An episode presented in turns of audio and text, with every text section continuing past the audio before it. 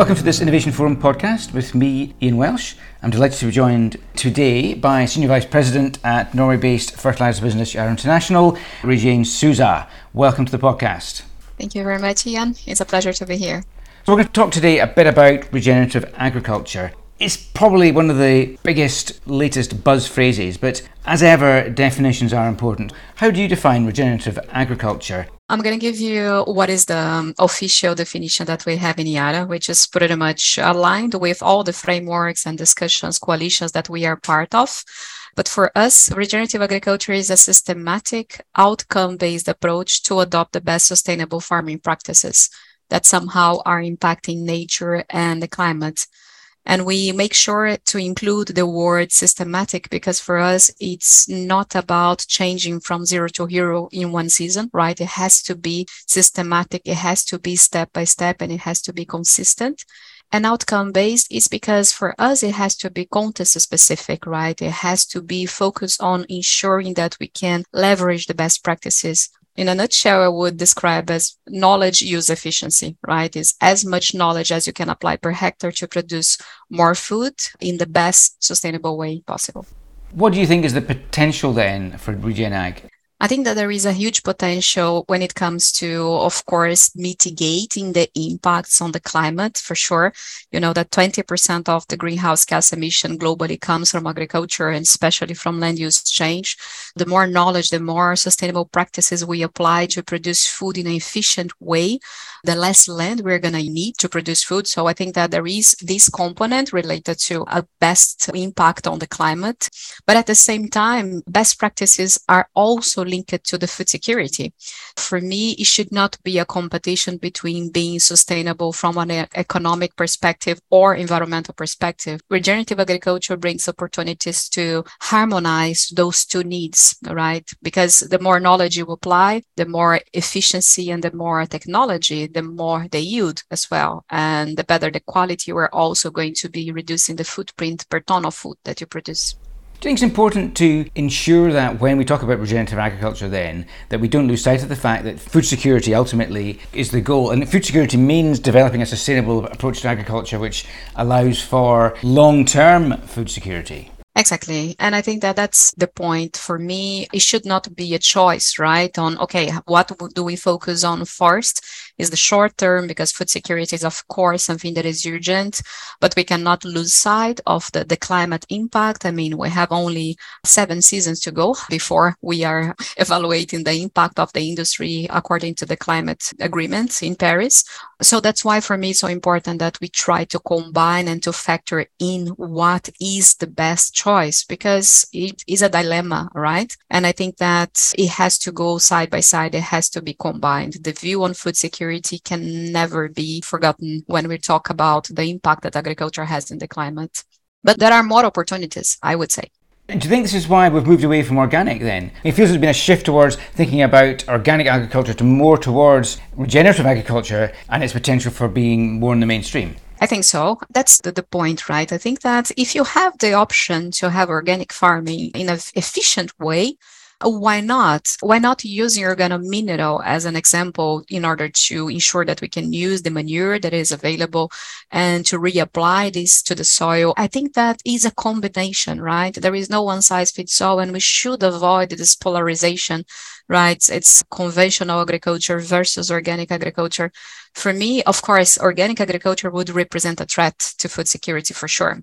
Even if you look from a carbon footprint perspective, the carbon footprint per ton of food produced under organic conditions might be higher as well because the lower yield. But for me, it's a combination, right? And regenerative agriculture can for sure help to produce food with a lower footprint, but at the same time in an efficient way.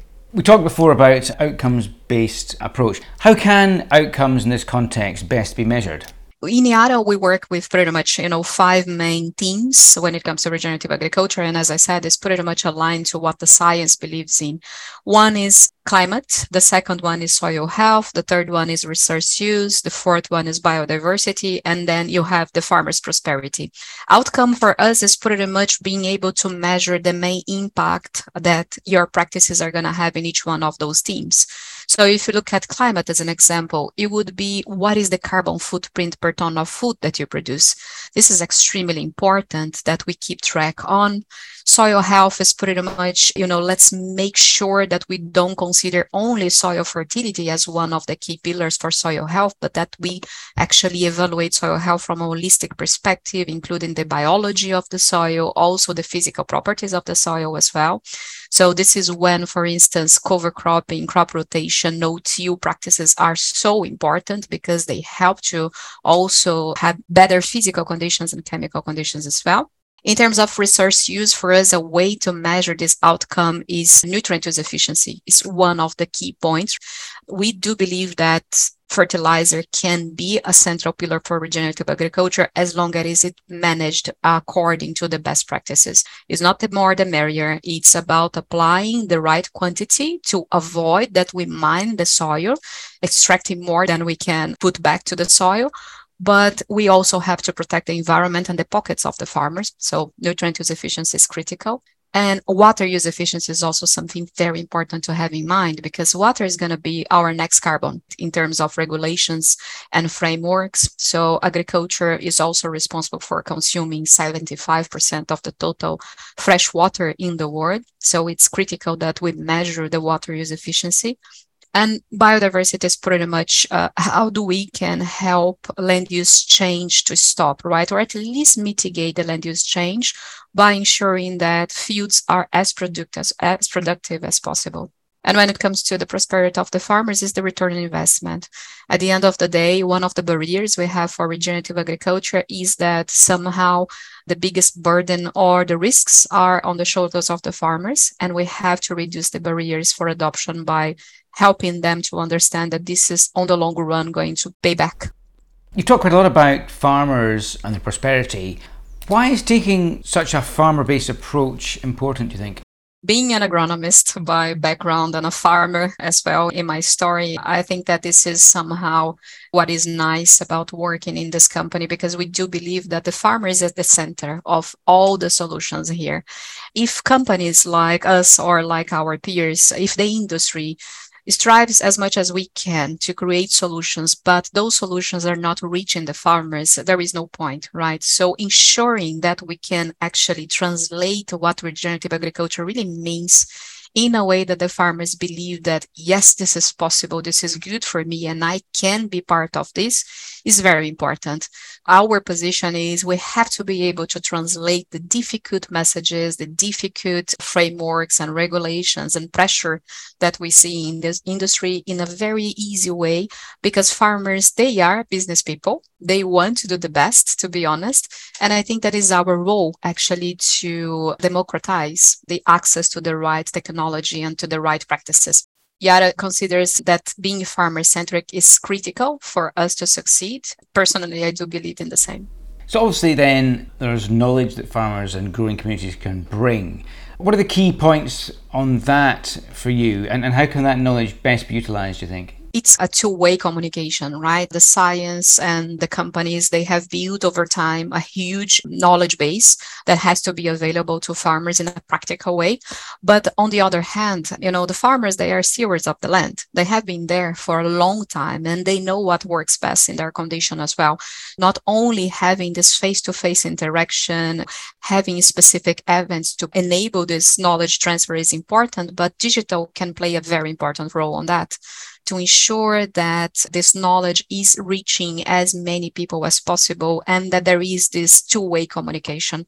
I think that one of the biggest challenges today is that sometimes the farmers they have just access to too much knowledge and it's difficult to filter what is really the most relevant piece of knowledge in their condition.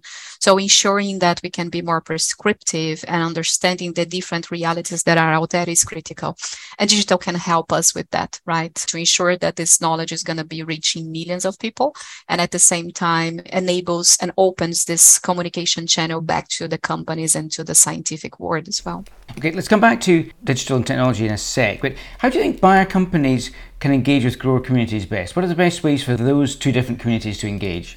I think that for the CPG uh, perspective, as an example, for the companies buying the food production, the best way for them to engage with farmers would be partnering with companies like us, right? Uh, companies that are providing input to the farmers, we are side by side with those farmers.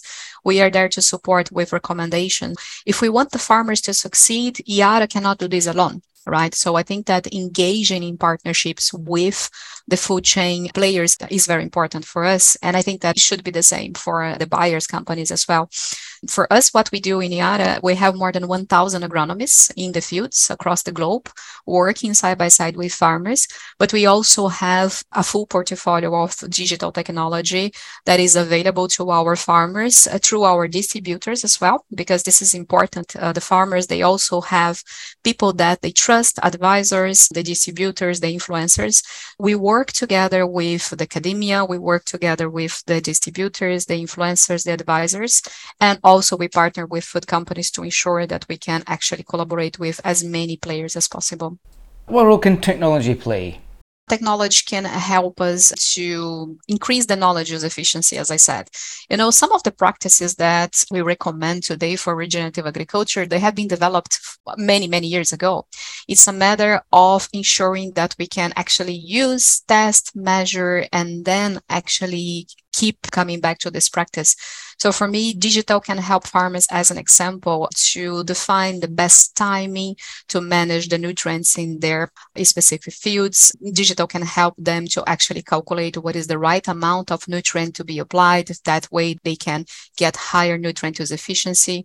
Digital can help them actually to also optimize costs because it's about ensuring that we are going to be managing the crop nutrition in the best way they can. So I think that this is one a very important role for digital. Digital for me is going to also play a very important role in terms of prediction for the future, right? It can help farmers to understand when stresses are going to be happening. Climate change is posing a lot of threats to agriculture and knowing in advance what is going to be happening in terms of drought stress, climate stress, you know, heat stress, lack of rainfall is going to help farmers also to plan for the best practices so I think that is not only providing recommendation, but also playing a role on predicting what could go wrong and enabling farmers to plan in advance. Do you have any other examples of technology's impact and the positive impact that technology can have?